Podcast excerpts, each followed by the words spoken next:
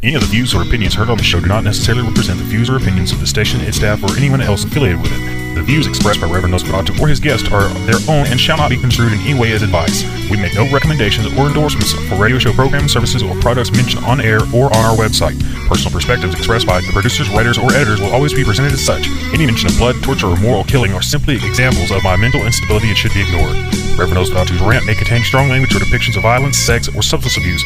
Parental discretion is advised.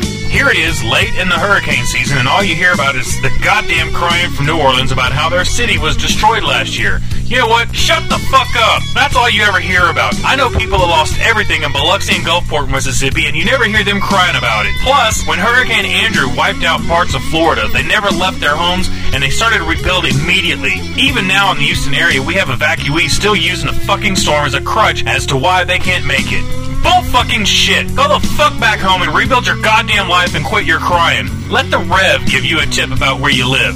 If you happen to live on a river, a creek, by a lake, or by the beach, your shit's gonna flood. If you live in central Oklahoma or anywhere else in the Midwest, you can expect a tornado to wreck your shit. If you happen to live close to a forest or the woods, guess what?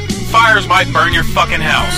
Then there are volcanoes. And last but not least, if you live on the coast, you have to worry about hurricanes. Mother Nature is a bitch like that. If you don't like the weather where you live, then fucking move. But then you have to deal with the weather there. Quit crying and just live your fucking life to the fullest. Well, that's my two cents. If you don't like it, well, I just don't know what to tell you.